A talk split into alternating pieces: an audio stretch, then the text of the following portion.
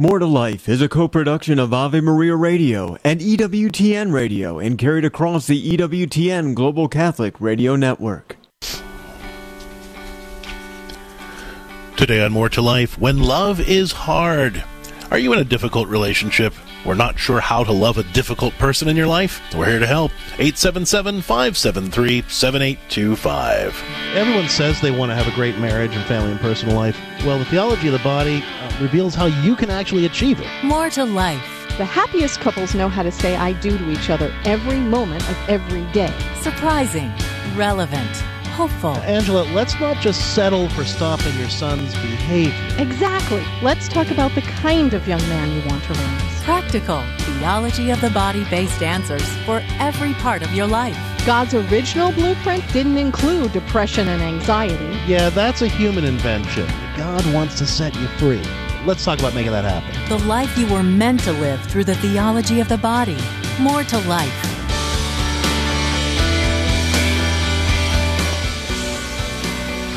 Good morning, everyone. You're listening to More to Life on the EWTN Global Catholic Radio Network. I'm Dr. Greg Popcak. I'm Lisa Popcak. And today on More to Life, when love is hard. You know, relationships are difficult. And often we find ourselves relating to somebody who's not all that easy to get along with. And we know that we're called to be loving in those relationships, but we don't necessarily know what that means with this particular person or in this particular situation. If you find yourself in a difficult relationship or have to deal with a difficult person, we want to help you find the loving ways to respond. Give us a call at 877-573-7825, whether it's your spouse or one of your kids, whether those are littles or adult kids, a parent, a relative, or a friend. Difficult people are everywhere. And rather than just walking away from them, we know we're called to love them, unfortunately, I guess. But what does that really mean? So if you're struggling to know how to love a difficult person in your life, or you're struggling in a difficult relationship, give us a call. We want to help you find those grace-filled answers. 877-573-7825. Again, that's 877-573-7825. 7825. You know, if you find yourself either getting up in the morning or at a time of day or time of the week where you just kind of go, oh, I've got to see that person today. Or I hope I don't have to see that person today. Even more, right? Where it just sort of puts either that exhausted weight on your chest or that feeling of dread or anxiety or even anger, where something doesn't feel right when you know you might have to deal with that person. You know, that feeling sounds very negative, but what we really can realize is that it could be the Holy Spirit saying to you, something's not quite in order in this relationship. Something's not quite right. And you're probably saying, yeah, them. You know, if they could just get themselves together, I'd be fine. But we all have something we can do to change that relationship for the better in some way if we're willing to consult God and get some good skills. And, you know, this is a time of year where we have, I think, a bit more of that reaction, that, oh boy, kind of feeling. Whether it's you have to see people at the pickup line at school or at the football game on a Friday night or at church or at those family gatherings as things begin to ramp up toward more and more family gatherings or on those committees that have restarted in this time of year. Whatever that is, there's more of it during this time of year than probably any other time of year. This next, the 2 or 3 months that's going on here, this quarter of the year. And if you're thinking, no, it's all year, or, oh, she's right, it's now, let's help you with that today. So you can have a sense of God's peace in it. You can have a sense of strength and purpose in it. You can really know what you need to be doing to keep yourself feeling good, to change the relationship in whatever way God's asking you to change it, and you'll have that sense of, yep, I at least know that I'm on the track that God wants me on, and I have the skills to do it. And we can help you do all of that today if you give us a call on More to Life today at 877-573-7825. That's 877-573-7825. 573-7825. And again, the show is titled When Love is Hard, and we're talking about those difficult relationships with all the people in our lives, whether we're dealing with a particular difficult person or just a difficult relationship. What does it mean to be loving in those situations? How do we actually love that difficult person? It doesn't always mean what you think it means. Usually it doesn't. And so let's talk it out. 877-573-7825. Every day on More to Life, we take a look at the topic of the day through the lens of St. John Paul's Theology of the Body. And if you're not aware of what that is, when he was Pope, St. John Paul gave a series of reflections on what it means, what creation, rather, can teach us about God's plan for living a more abundant life and having healthy, holy relationships. The Theology of the Body reminds us that every individual is a unique and unrepeatable person. And that is a wonderful thing, except then we realize that it means that everyone is actually like different than we are, different opinions, different ways of looking at things, all of it. And yet somehow we have to learn how to deal respectfully with those differences instead of feeling put off or threatened by them, or letting it get between us if that's not what's meant to happen. You know, it's easy to see irritating people as threatening and to allow ourselves to become defensive in response. But the theology of the body would remind us that the only appropriate response to people, even irritating people, is true love. Well, and this is where it gets interesting, right? Because sometimes loving a frustrating person does mean bearing the wrongs they commit patiently. But other times, especially when a person is habitually offensive, loving them means setting appropriate boundaries so that they can be encouraged to repent and to change. And sometimes it means even setting boundaries that say, look, I love you, but to be in my life, I need to see these changes, or I'm going to need to put distance between us, as a way of prophetically calling them to repent and change. Knowing the best way to be loving in the moment, especially when we're dealing with people we find irritating or upsetting, requires us to check our tendency to just react to them. Instead, we need to learn how to be receptive to the ways God is moving in the moment, and how he's specifically asking us to work for that person's ultimate good. So, that gives us a little hint for how we can approach these difficult relationships with difficult people. But let's talk it out and find some grace-filled ways to respond to those situations today on More to Life at 877-573-7825. Again, that's 877-573-7825. Let's take our concerns to the Lord. We'll start taking your calls. In the name of the Father, and the Son, and the Holy Spirit. Amen. Lord Jesus Christ, we come into your presence and we bring to you all those difficult people and difficult relationships that we're in, and we ask you for the wisdom that we need to know what it means to be loving in those situations.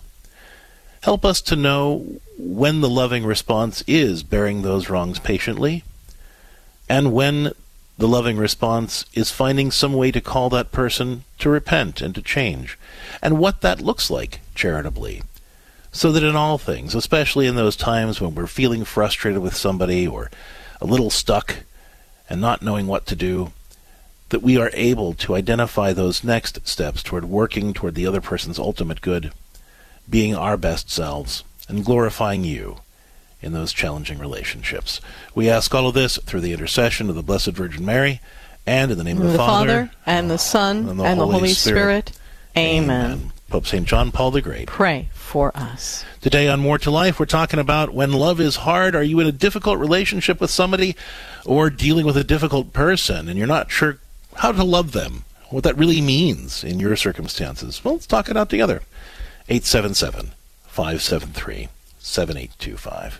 Let's talk now with Aldo, who's listening to EWTN Radio in Dallas on Guadalupe Radio. Hi, Aldo. Welcome to More to Life. What can we do for you? Hello. How are you doing? I had a question. Thank you. What can we do for you today? Yes, I had a question about my father and my family in general. They're all non-believers, and they're all a mixture of narcissists. But the worst narcissist is my father, and he's tremendously hurt my mother throughout my childhood. He's had strings of affairs, and how do I go about just reconciling with that and asking him to either change or to maintain our relationship? How do I go forward with this? Well, you know, and it's difficult, of course, when we have it with a parent, because we know that we're supposed to honor our mother and father and those sorts of things, but I think that, you know, honoring them doesn't mean, you know, putting up with or tolerating offensive and sinful behavior. Let me ask you a question. You know, what do you want to do? Like, what have you done in your relationship with your father? Have you set any kinds of boundaries at all, or what are you struggling with in particular that we can help you with here? I've set boundaries in the past, but I feel like I've either let them go, or I feel that I no longer want to tolerate his reckless behavior, but quite frankly, I don't know what to do at this point other than to completely cut them off. Them? You mean both your mother and your father? Most likely, because although my mom has been really hurt by my father, she still tries to tell me those things, like, don't you have to obey and honor your family? Isn't that what your religion says? And it's really hurtful to hear that. Can I ask you, Aldo, how old are you now? I'm 24. You're 24. And are you living independently on your own? I am. I have a wife and 3 children. Okay. So that is the reason I'm asking you that, is because your mother is sort of applying something that, you know, really just applies to minor children in terms of, like, what the Bible means on all of that. Yeah, and you know, a little knowledge is a dangerous thing, and you're saying that your family are non-believers. You know, the Catechism actually says that you know, children no longer owe obedience to their parents when they reach majority. We honor our parents. And as a married man with your own wife and child living independently on your own, that definitely applies to you. But honoring our parents, you know, that means a couple of things. It doesn't mean putting up with every obnoxious, sinful, destructive thing that they do at all. To honor somebody means, you know, it's a kind of love, and love means working for another person's good, right? So, you know, when we honor somebody, we can do that in a couple of ways. You know, with regard to our parents, it conveys an obligation to make sure that their physical needs are attended to, especially in their old age. That doesn't necessarily mean that we have to be the ones to do that. But that it does mean that we do have a responsibility to them. Secondly, the best way that we honor our parents is that whether they were good parents or not, we choose to live in healthy and godly ways, so that when other people look at us, they can say, you know, hey, you know, Aldo done been raised right, even if Aldo wasn't. You know, I mean, we're bringing honor on our parents by making healthy choices and leading godly lives, and being that example even to them, healing ourselves. And living in a way where if they stick their heads up out of the hole that they're living in their lives, they can say, oh, wait a minute. You know, Aldo has something we never had. He has a greater ability to work on his marriage. May or may not be a great marriage, but he's working on it because he has a guidepost in his life. He's faithful to God. He has a peace that we don't have. He has a joy that we don't have. Whatever those virtues that God has really placed on your heart and mind to live out vibrantly in your life, that's the beacon unto them. And when we honor someone, we need to honor who God created them to be, not the sin that they are in the muck of. And in fact, you know, to honor somebody also means that you set those boundaries that say, look, I love you, but in order to be in my life, you need to be healthier in these particular ways. Now, you know, when we talk about setting boundaries, immediately we kind of go to setting cutoffs, and sometimes we need to have a cutoff. But what I'd like you to do, Aldo, is ask yourself, you know, to what degree and in what contexts can you feel safe being around them? And when I say feel safe, what I mean is not physically safe so much as, you know, what kind of time can you spend with them, if any? and not have to spend the rest of the day putting yourself back together again. And I will say, with a narcissist, you might say, I can't spend a second with this person without being completely awash in all the pain I've ever experienced. And if that's the fact, then fine. You know, that's the way it is. But I want you to kind of pray about that. You know, are there any contexts in which I could interact with my folks and not, you know, and still feel safe? So maybe that means a text.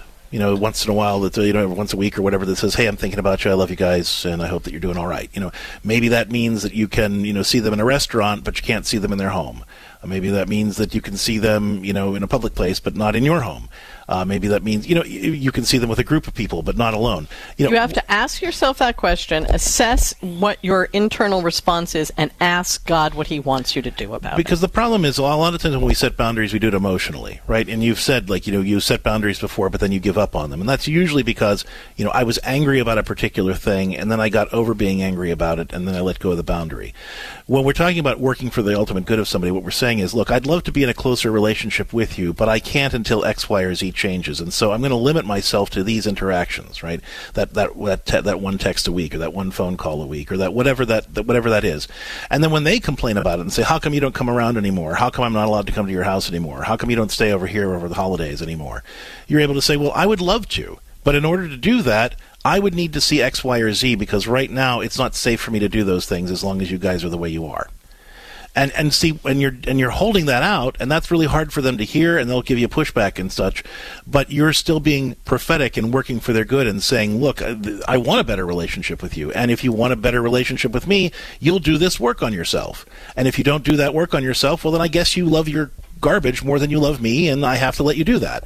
And that's their choice then.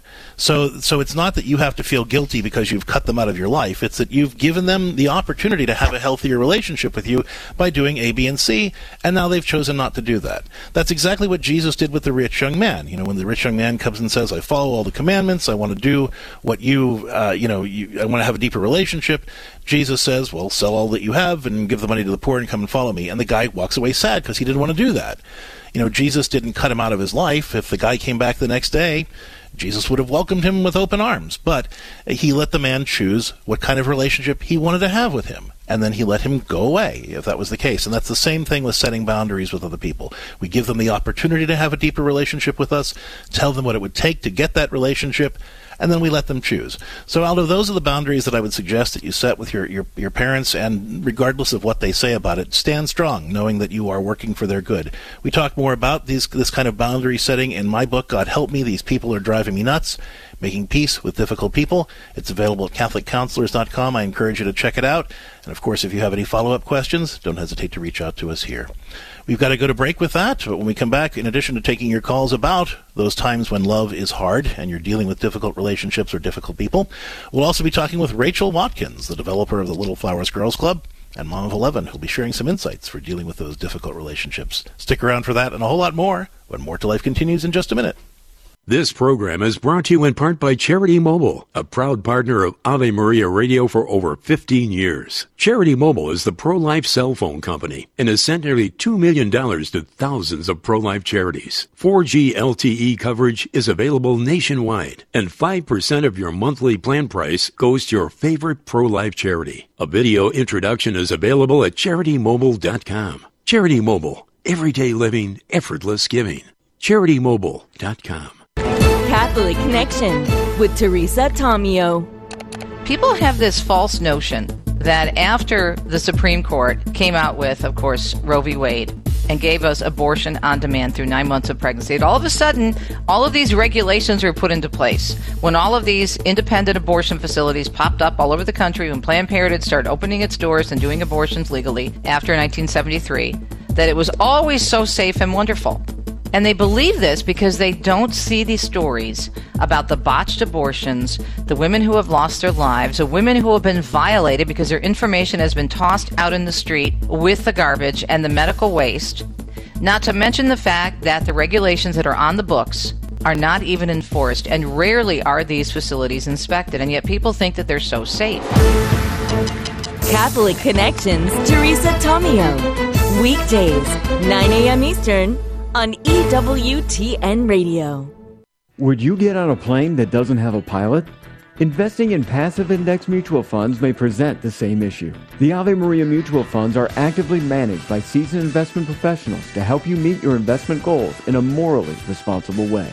Ave Maria funds are managed to conform to pro-life and pro-family values. Long-term investors could invest in the no-load Ave Maria Mutual Funds. You can learn more about the Ave Maria Mutual Funds at 866-Ave Maria or visit AveMariaFunds.com.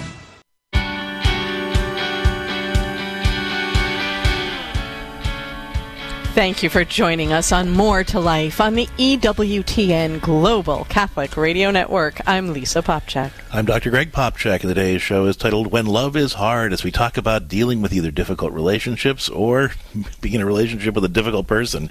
Give us a call at 877-573-7825. Joining us right now, Rachel Watkins. She is the developer of the Little Flowers Girls Club and mom of 11. Rachel, welcome to More to Life. Thanks, Greg. Thanks, Lisa. I'm glad to be here.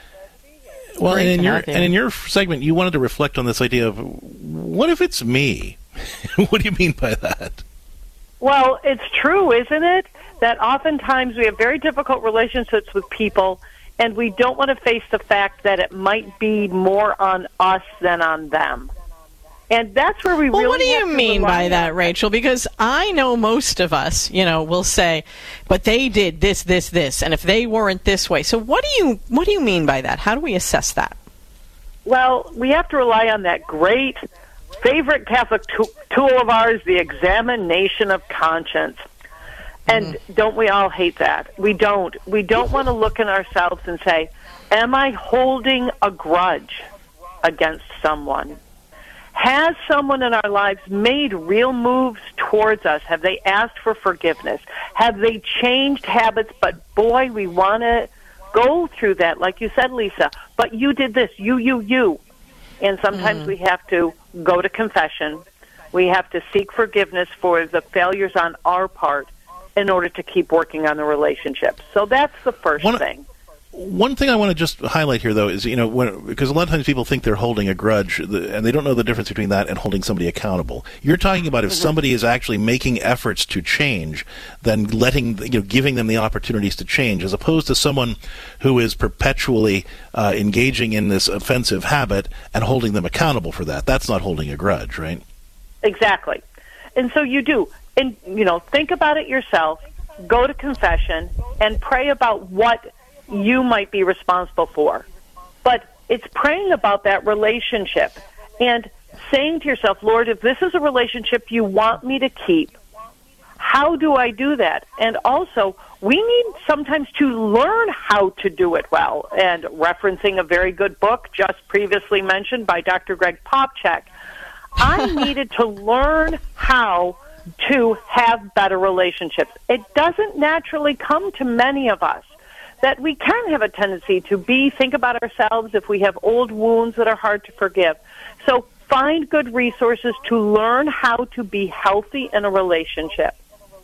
And then the other thing I like is, that you're saying that. I just want to throw in that can really be the Holy Spirit moving in our lives, right? Where we do this examination of conscience. And we shouldn't just let Satan start condemning us in our heads. We should say, oh, thank you, Lord. You're trying to heal something for me, some pattern that I learned in childhood, some behavior.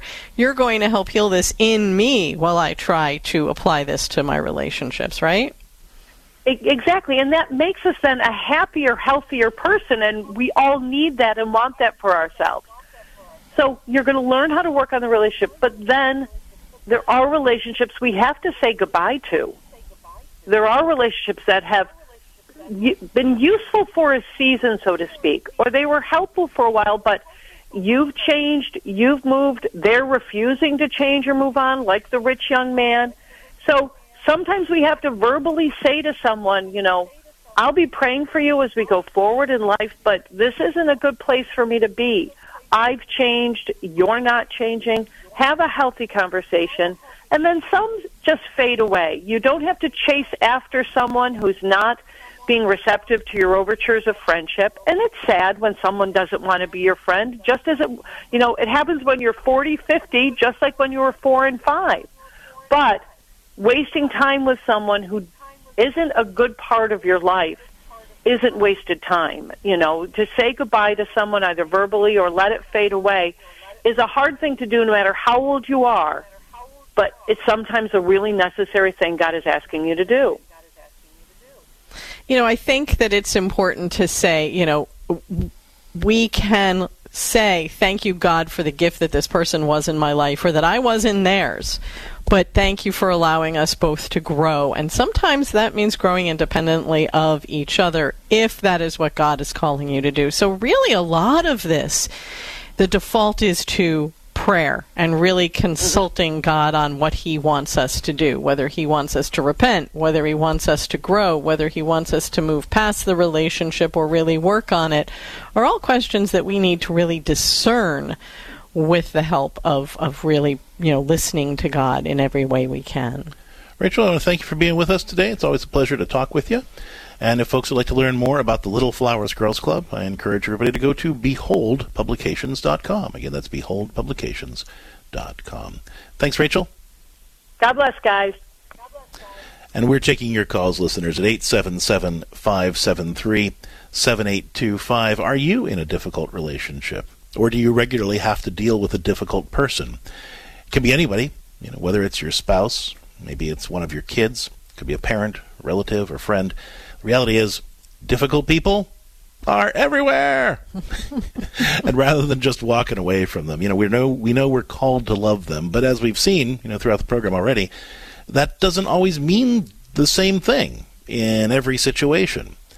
So if you're struggling to know how to love a difficult person, let's talk it out together at 877-573-7825. We want to help you find those grace-filled answers to those difficult people and difficult relationships, regardless of whether they're a kid or an adult or anywhere in between.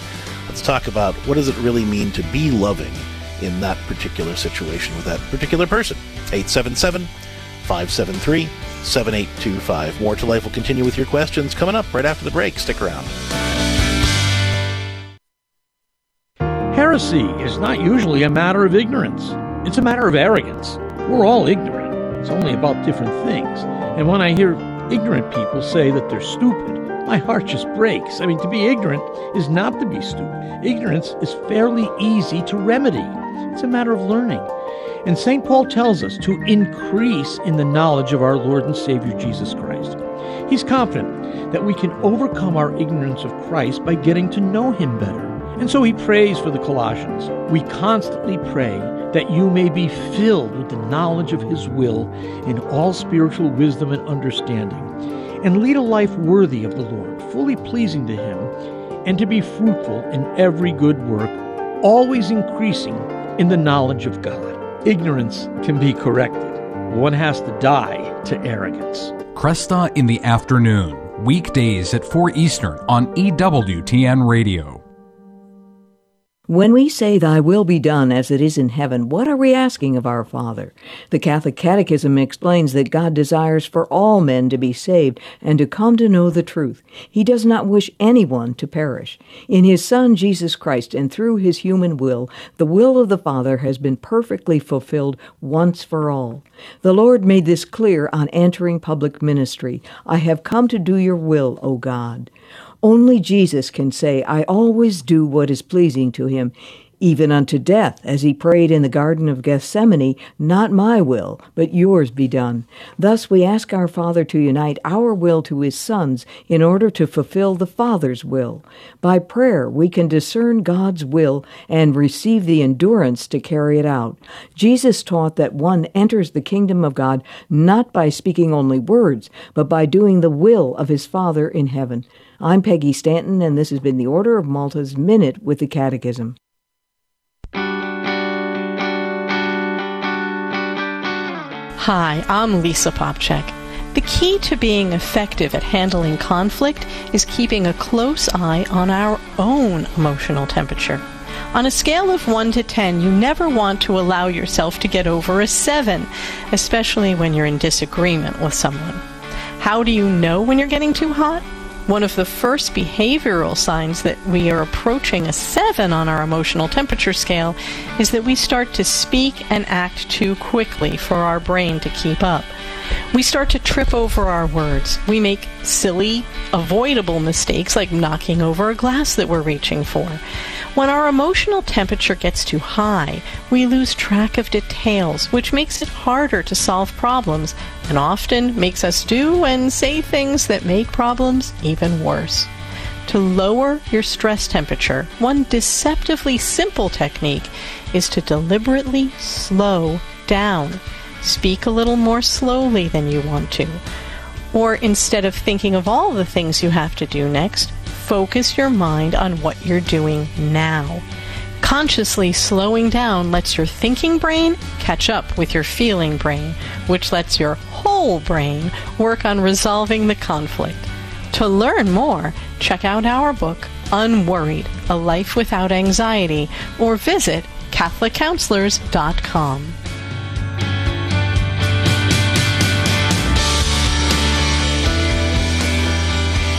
Welcome back, folks. You are listening to More to Life on the EWTN Global Catholic Radio Network. I'm Dr. Greg Popcak. I'm Lisa Popcak. And today on More to Life, when love is hard. Are you in a difficult relationship? Dealing with a difficult person? Not sure what it means to be loving in that situation? Well, let us help you figure it out today on More to Life. The number is 877-573-7825. Again, that's 877-573-7825.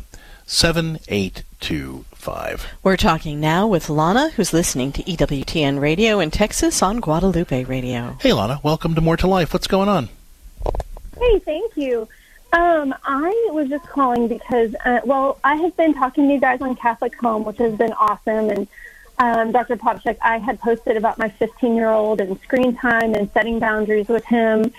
And then we just had a situation last night that I just wanted to call about. So, we're just trying to figure out his boundaries as far as, like, just monitoring his phone time and his Xbox time. Last night, he went to school yesterday, and on his own, he wanted to go early to shoot basketball at, 6 a.m. Went to school all day and came home after practice and wanted to go get on this Xbox, which was totally fine. You know, with me, I know he wanted to rest. And so he went into that. And then he had a friend come over, and they played catch outside, and then we had dinner, and we had a great dinner. He had actually been more open than he'd usually been. And then we all cleaned up, and then he went back to his room, and this was about 9 o'clock, and he got back on his Xbox. And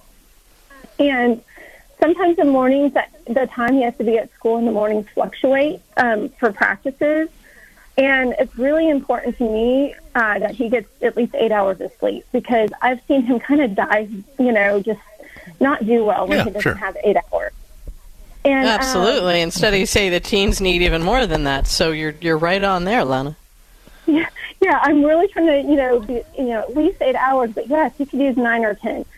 And it just is where, he was playing Xbox, and I came in there and I said, hey, I need you to get off in 15 minutes. I tried to be very fair in the warning. And 15 minutes goes by, and he's still playing. And it's Fortnite, and it just sucks him in, and he has to finish his game. And so here we go, 30 minutes later. Yep. Yeah.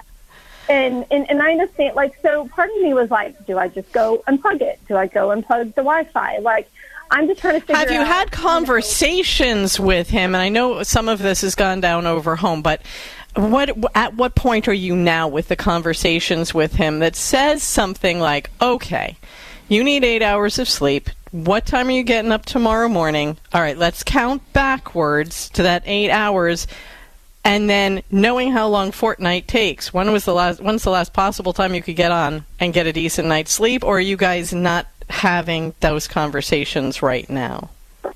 Well, we have been having them, except, I guess maybe we could talk before he goes back in his room and say, hey, let's talk about this. Sometimes it just slips my mind, but we do need to have it every night. I think I would like to just have a 10 o'clock cutoff time for the phone, because I do feel he might change his time in the morning, that he has to be there, or he might have to, and it just might. No, I think that's perfectly fine. I think that's perfectly so. So look, I mean, I think that the key here is establishing a bedtime ritual. You know, that even if he doesn't go to bed at at the same exact time every night, that, like you said, okay, so by X o'clock, these certain things stop happening. These other things start happening. He needs to grab his shower. He needs to get changed for bed. He needs to turn off the screens.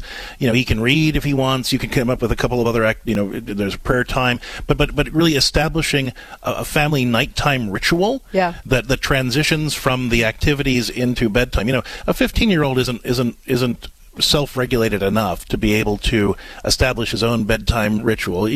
All of us kind of struggle with that to some degree. Oh, we sure do as adults. And so if we can create that in our families where, okay, now everything, we're starting to wind down the whole household, and we're going to do these things together to wind down the whole household. And it's not just every man for himself trying to figure out when to go to bed, but as a family, you're creating a current that runs through your house and carries everybody along with it. That's actually part of the discipleship discipline that we talk about here on More to Life and on the Catholic HOM app that you're a part of.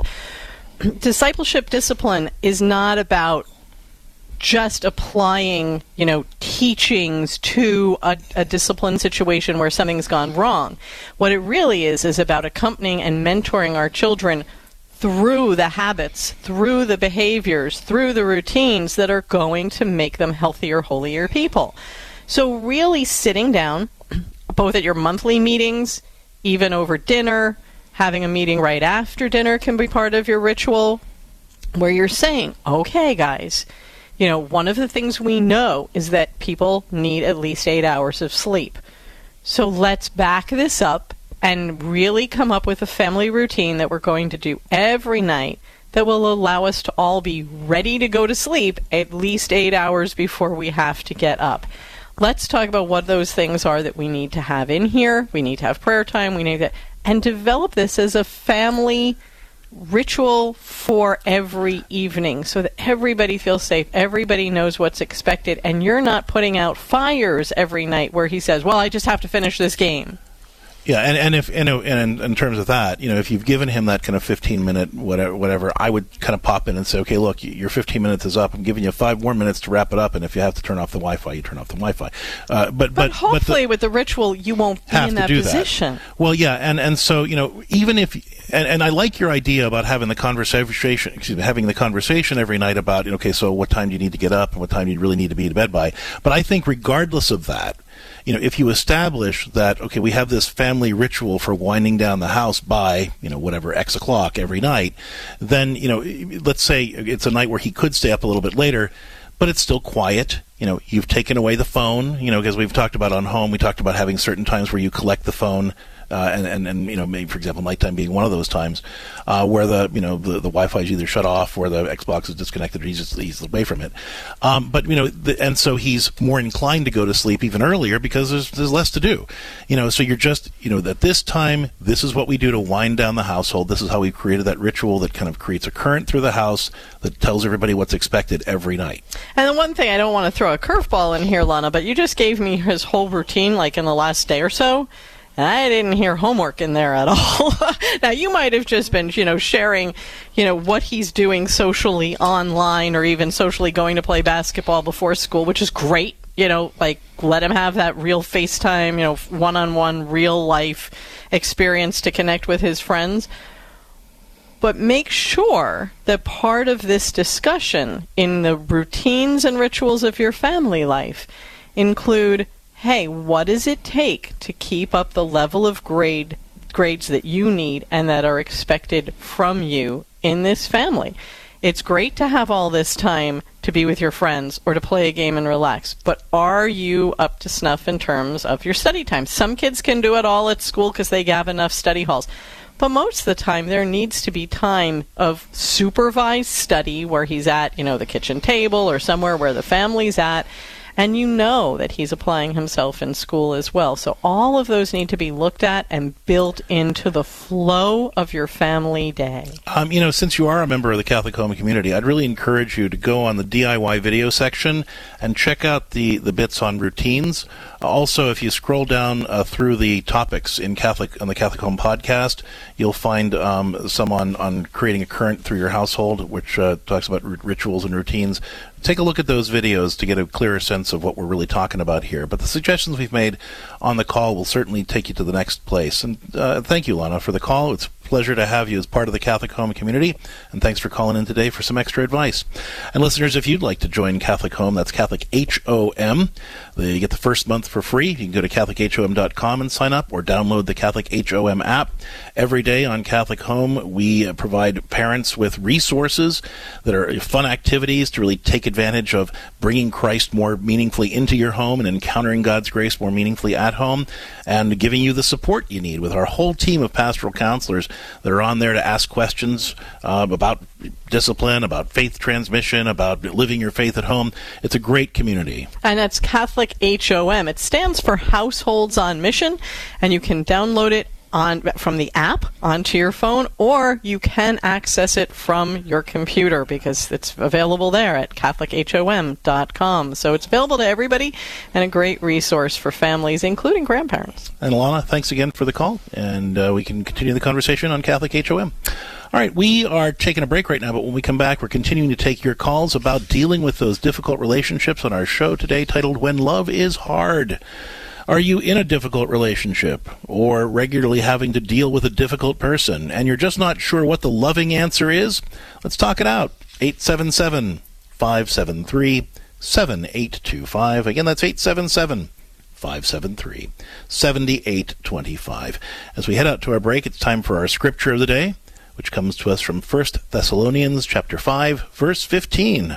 See that no one repays anyone evil for evil, but always seek to do good to one another. And again, this is not always as straightforward as it seems, right? We're not, it says good, not nice. Yeah. It doesn't say be nice to each other. Exactly. St. Paul isn't saying, that when somebody's evil to you, you have to be nice to them. He's saying you do good for them. And what that sometimes means is setting a boundary and saying, look, I love you too much to let you keep acting that way with me.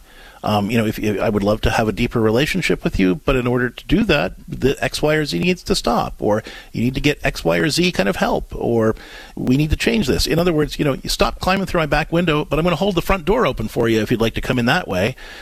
So it's okay to set those boundaries. That's not paying evil for evil. That's saying to the person who's done evil to you, here's a way to heal. Here's a way to be healthier. Let's do that. And if you don't want to do that, I'm willing to let this go. I'm willing to let you go if need be. So really being loving in the situation is always working for the ultimate good of that person and the ultimate good of the relationship. What does that mean for you?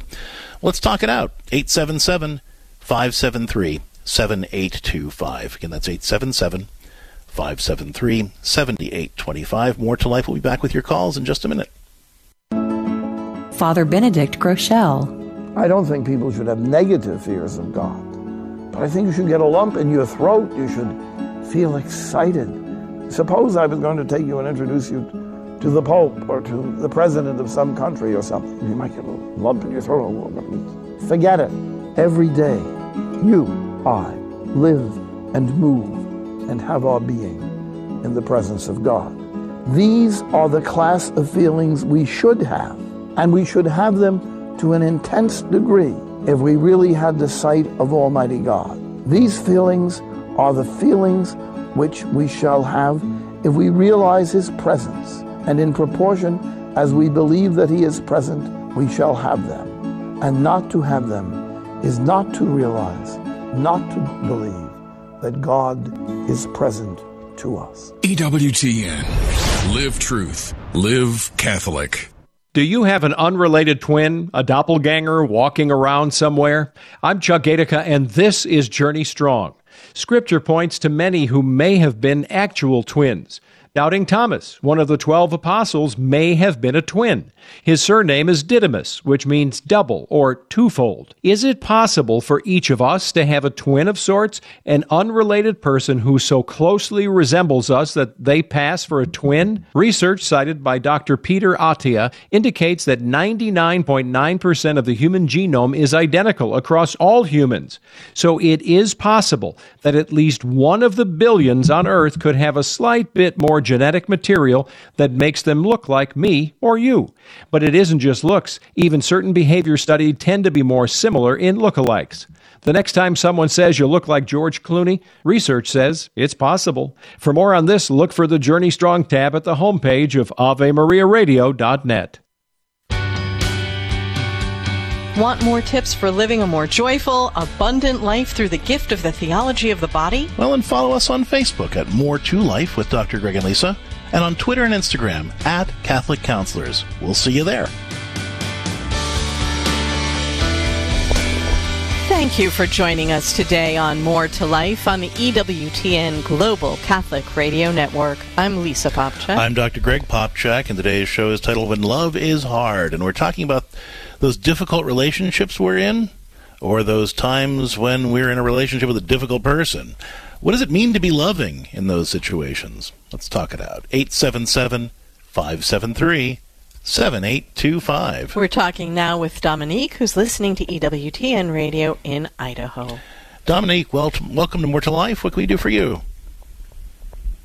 Hi. So my question today is kind of along the lines of how can I handle a situation where my partner does not accept apologies, whether it be... Your partner, is a husband or is a boyfriend? What are we talking about? He's my fiancé. Oh, okay. All right, thank you. And what do you mean that he doesn't accept apologies? Give us an example of this so that we can get a clear picture. So if there's something that I say or do that he takes some kind of offense to, he'll kind of like try to get me to guess. Like, I'll be like, are you okay? Did that hurt your feelings? And he'll say, no. But he'll kind of pull away, and I'll be like, I didn't mean to hurt your feelings. I'm so sorry. And then he'll be like, well, you would be mad too. Or how would that make you feel? And then it's more so like he is mad and doesn't want to actually communicate that, like, that hurt my feelings. So then when I try to help him feel better or explain to him, I don't feel that way, or, that's not what I meant to say, or something along those lines, he can't be like, it's okay, don't, just please don't say that to me, or... I'm trying to, think of an example, because it happens with, minor things, or I say or do something wrong. Does that make any sense at all? Yeah. You know what, Dominique? Good for you for knowing that this isn't okay. That's what I want to start there. Good for you for knowing that this is not in right order for your relationship, and that it's not going to be a healthy pattern if you marry this gentleman and have to spend a life with that pattern ingrained in him. And I want to say up front, Dominique, this is definitely looking to me like certainly emotional manipulation and possibly emotional abuse. Now, I realize that's very strong to say that, but it's not healthy at the very least. And this is kind of one of those things that, honestly, if I were you, it would need to be resolved before you got married to this guy. Because if you were one of our daughters, we'd be all over this. Yeah, we really would, because we'd be concerned for your future. This is after the honeymoon phase. Okay, the marriages evolve through stages.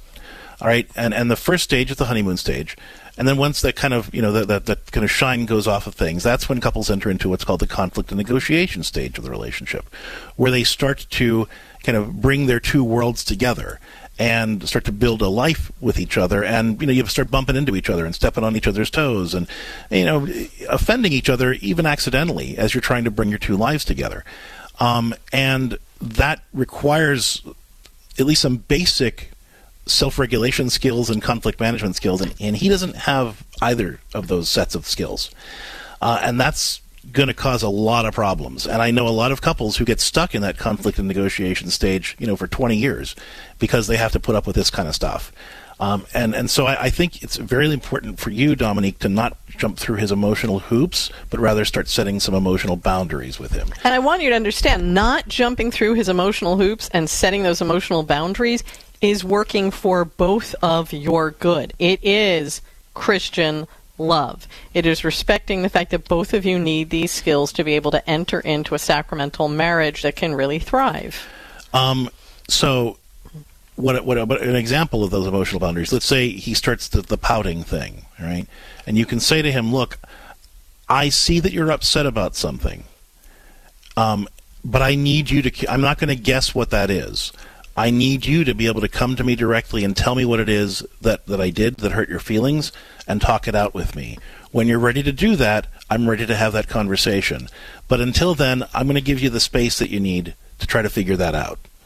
And then you excuse yourself from the date, you know, and you kind of give him that space, right? Because he needs to be adult enough to come to you and say, well, look, Dominique, this is exactly what you said to us, right? You were able to say it so succinctly, so well. You know how to have a rightly ordered emotional relationship with someone. You just don't know, you know, that you have a right to expect that from him, but you do. All right. I think you do. You're asking, you know, what do I do about this? Your intuition, the Holy Spirit is working in your life. Now you have to have the strength to help him change this or know whether you can continue with it. The second part of that is that, you know, when you're reconciling after an offense, the person has to be capable of being at least a little solution focused about it. You know, in other words, not just saying, you know, well, you hurt me, but saying, well, you know, what were we trying to do and how could we do it better next time?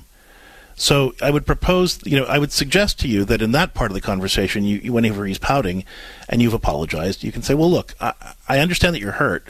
Let's talk about what we could do to handle that situation better next time. What would you like to see happen? Now, hopefully he's able to participate in that conversation. But I know some people, okay, whose love language is basically holding things over other people's heads, right? You know, what do I mean by that? It's like, well, when you hold something over somebody, that makes them dance for you, basically, right? It makes them say, well, what can I do to make this better? What can I do to make this right? You have to reassure them that you love them all the time, so they're feeding off of that. Tell me you love me by doing this dance. And some people, you know, we all fall into that trap once in a while, and most of us recognize it's not a healthy thing to do, so we try to get past it.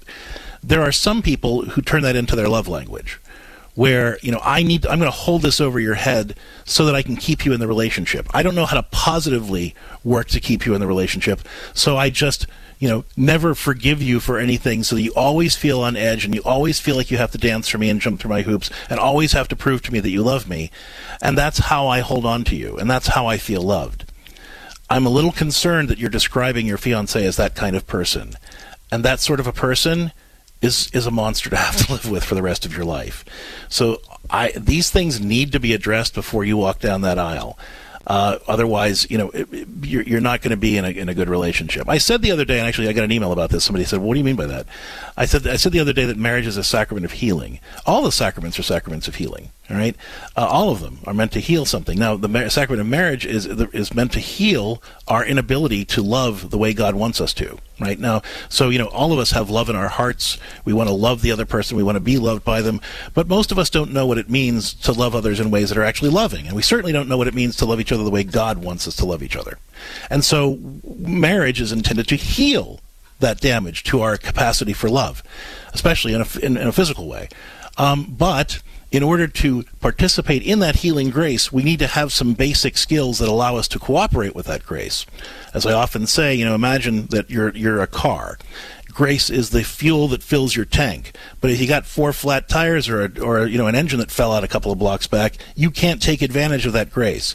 And so there's a basic amount of human formation that's required for anybody to participate in any sacrament to any degree, and your fiancé is displaying some real deficits when it comes to those abilities to participate with that grace when conflict comes up in your relationship. I'm concerned that that you would be unable to really have the kind of relationship that God is calling you to unless he addresses these things now and hard. I want to say this. There are probably hundreds of people right now listening who would love to be able to get on air and say, don't wait, Dominique. Get this under control before you get married, because I've been married 35 years, and I didn't address it, and it's killing us. So yeah, because you can't you can't problem solve with somebody like that. If he's again, if you could use these suggestions and get past it, great. All right. In fact, I download the podcast, play it for him. Let me tell him. And then you guys have some conversations about this and see where it can go from there. If he can be challenged on this gently and he can hear that correction and start working to find healthier ways to do that, whether that means going to counseling or reading some good books like our book, How to Heal Your Marriage and Nurture Lasting Love, which talks about how to address these kinds of things in conflict, great. Then problem solved. But if he's kind of wedded to this and this really is his love language, so to speak, that's when you need to sort of really rethink the whole relationship. And if there's more that we can do to support you in that, check out the resources I mentioned at CatholicCounselors.com, including the book, How to Heal Your Marriage and Nurture Lasting Love, or learn more about the Pastoral Solutions Institute's pastoral telecounseling practice, where you can work with a faithful, professional Catholic counselor to help you transform this relationship. And it goes for any listener out there who is looking for some more grace-filled support for making changes in your marriage, your family, or your personal life. CatholicCounselors.com. Thanks for tuning in. Have a blessed day. You've been listening to More to Life with Dr. Greg and Lisa Popcak. More to Life is a co-production of Ave Maria Radio and EWTN Radio and is carried across the EWTN Global Catholic Radio Network. Our producer is Dan McGraw. For copies of this program or for more information, visit AveMariaRadio.net.